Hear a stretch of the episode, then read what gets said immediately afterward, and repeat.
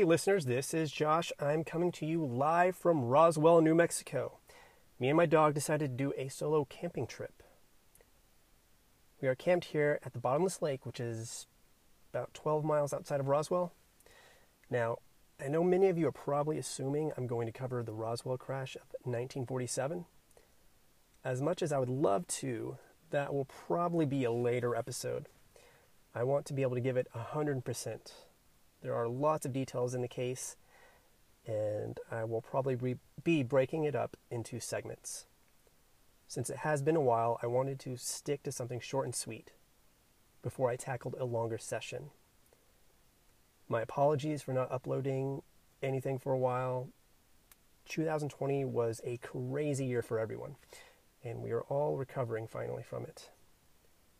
Now, with further ado, let's jump into tonight's show. I will be covering the myths and legends that surround the small town of Roswell, New Mexico. Many small towns from all around have their own myths and legends, which I find to be very interesting. Where did they originate from?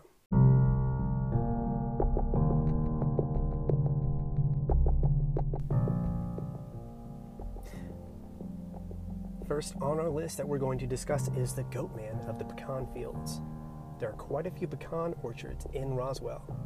There are some as you're coming into the, the town, and there are some as you are exiting the town. So, this orchard is located west of Roswell, and it looks old. As legend goes, the orchard is said to be home to a clever goat man, a man with horns and the hind legs of a goat. He is said to live in the trees and protects the orchards from thieves. He can be heard on dark nights, bleating like a goat high above the ground. So if you're ever in Roswell, it's probably best to steer clear from the orchards. This story reminds me of one my grandma used to tell. I believe it took place in the 1940s, maybe the 1930s, at this dance called the Cotton Club, which I'm pretty sure was just a barn, a giant barn. But at the dance was a very attractive man in a red suit. Nobody knew who he was, but he was catching everyone's attention. He could also dance extremely well. There was no one else that had moves like him. He was dancing with a woman that he had just met. He kept twirling the girl around and moving his body faster and faster. Then suddenly the woman stopped and noticed everyone had stopped dancing on the floor. They were all looking at the man. However, they weren't looking at him, at his face. They were looking at him, at his legs. They were chicken legs. They looked back up at him, and his appearance had changed. He was no longer the attractive man they once saw, but a half man, half chicken. He told them, You are all are going to burn in hell. He let out an evil laugh and quickly ran out the door, then disappeared.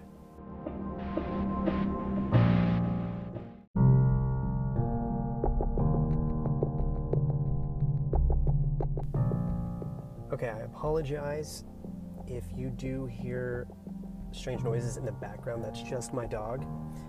We jumped in the cross track to give us a more quiet recording place. So, I'll get back to the story. Now, second on the list is the Fuller Plumbing Supply death. In Roswell, there's a small building called the Fuller Plumbing Supply. This building was constructed at the height of the Cold War paranoia. So the owners built a bomb shelter in the basement. You have to use a old freight elevator to get down to it. Supposedly, there is a ghost that haunts the premises a man by the name of Mac Udi. He was an employee here. He ended up taking his own life. Now, I'm not sure if that was on the property or the uh, business or if it was at home.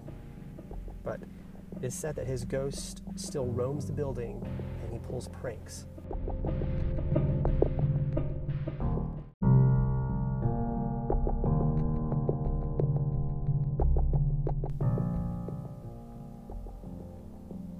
You are passing through Roswell, you will notice the Chaves County Courthouse, which has a light green dome. It's hard to miss. It was a place where years ago many violent killers were executed.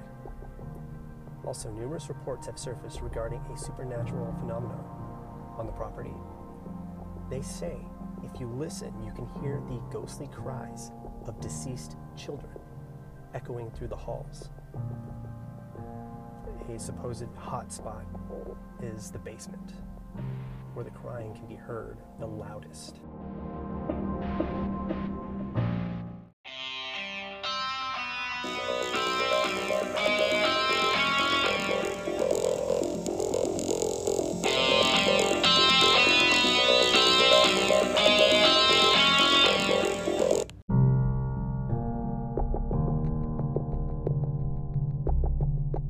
Next on the list is the New Mexico Rehabilitation Center.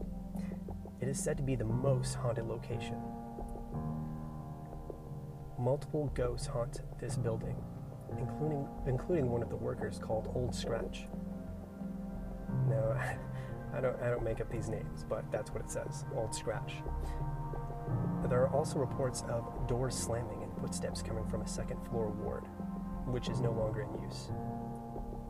The rehabilitation facility sits on top of where the Walker Air Force Base used to be. Now, if you're not familiar with this base, you should be. This is where the aliens were supposedly taken after, after the 1947 Roswell crash. The ward where much of the strange activity comes from was allegedly where they performed autopsies on these aliens. Staff members have reported seeing ghosts that don't look human around the facility. I attempted to visit, but it looks like there it is undergoing some construction. I was able to check out the historical marker that says Walker Air Force Base, where it, where it once stood. That was pretty neat. I also believe they moved the marker away from the base area so that people don't know the real truth that is built right on top of one another.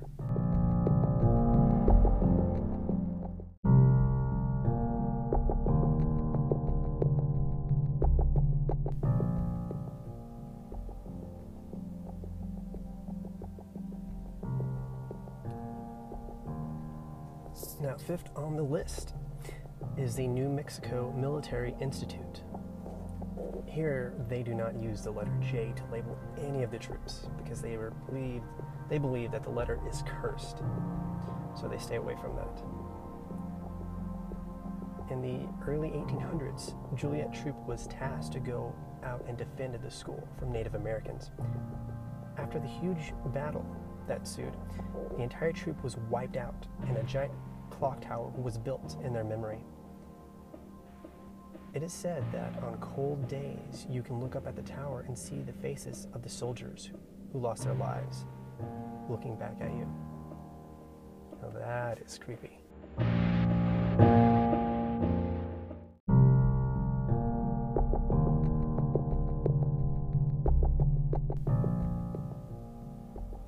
Are nearing the end of the myths and legends.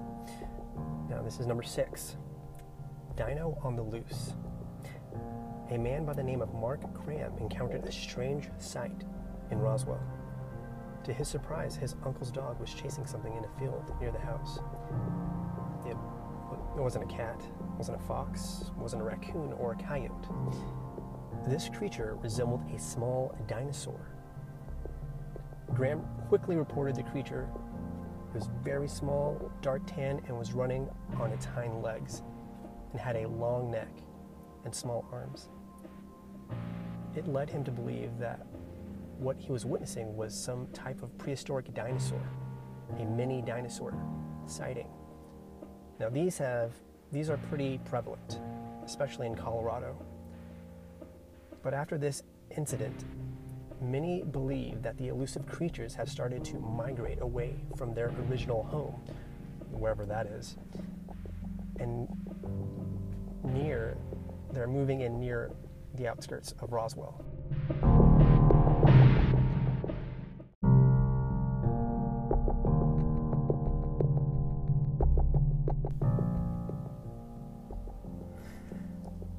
Now, I saved the best for last. Bottomless Lake State Park. This lake is said to be 90 feet deep. Now, before they discovered this fact, multiple cowboys attempted to measure the lake.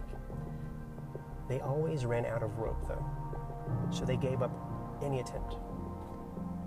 Around the lake, there have been sightings of a half man, half octopus, octopus hybrid that likes to peek its head out of the water from time to time, as well as a giant jellyfish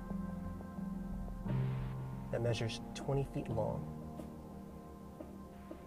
which will occasionally resurface on land for a little bit. Now, I would not go scuba diving in these lakes. There's no telling what is down there. The lakes are hangout spots for young teenagers, so stories grow, change, and get passed down from generation to the next generation. My mother grew up hearing this next bit we have family in Roswell. We know it's been years since we've spoken with them. So, but one of the most well known legends is that the lake has unknown magical powers. Some people believe the lakes are truly bottomless. They also believe that when you drop something in the lake, it somehow gets transported to a faraway underground cavern somewhere.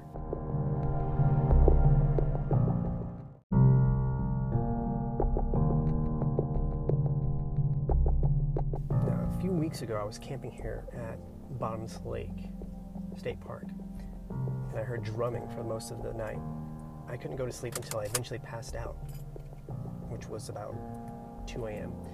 I couldn't identify what I kept hearing, which bothered the hell out of me, and it was eerie. Many places all over the U.S. were populated by many Native American tribes so it isn't hard to imagine why I kept hearing drumming sounds. I just couldn't find any information about the, the states or which tribe that lived here or were just migrating through. So, I don't know.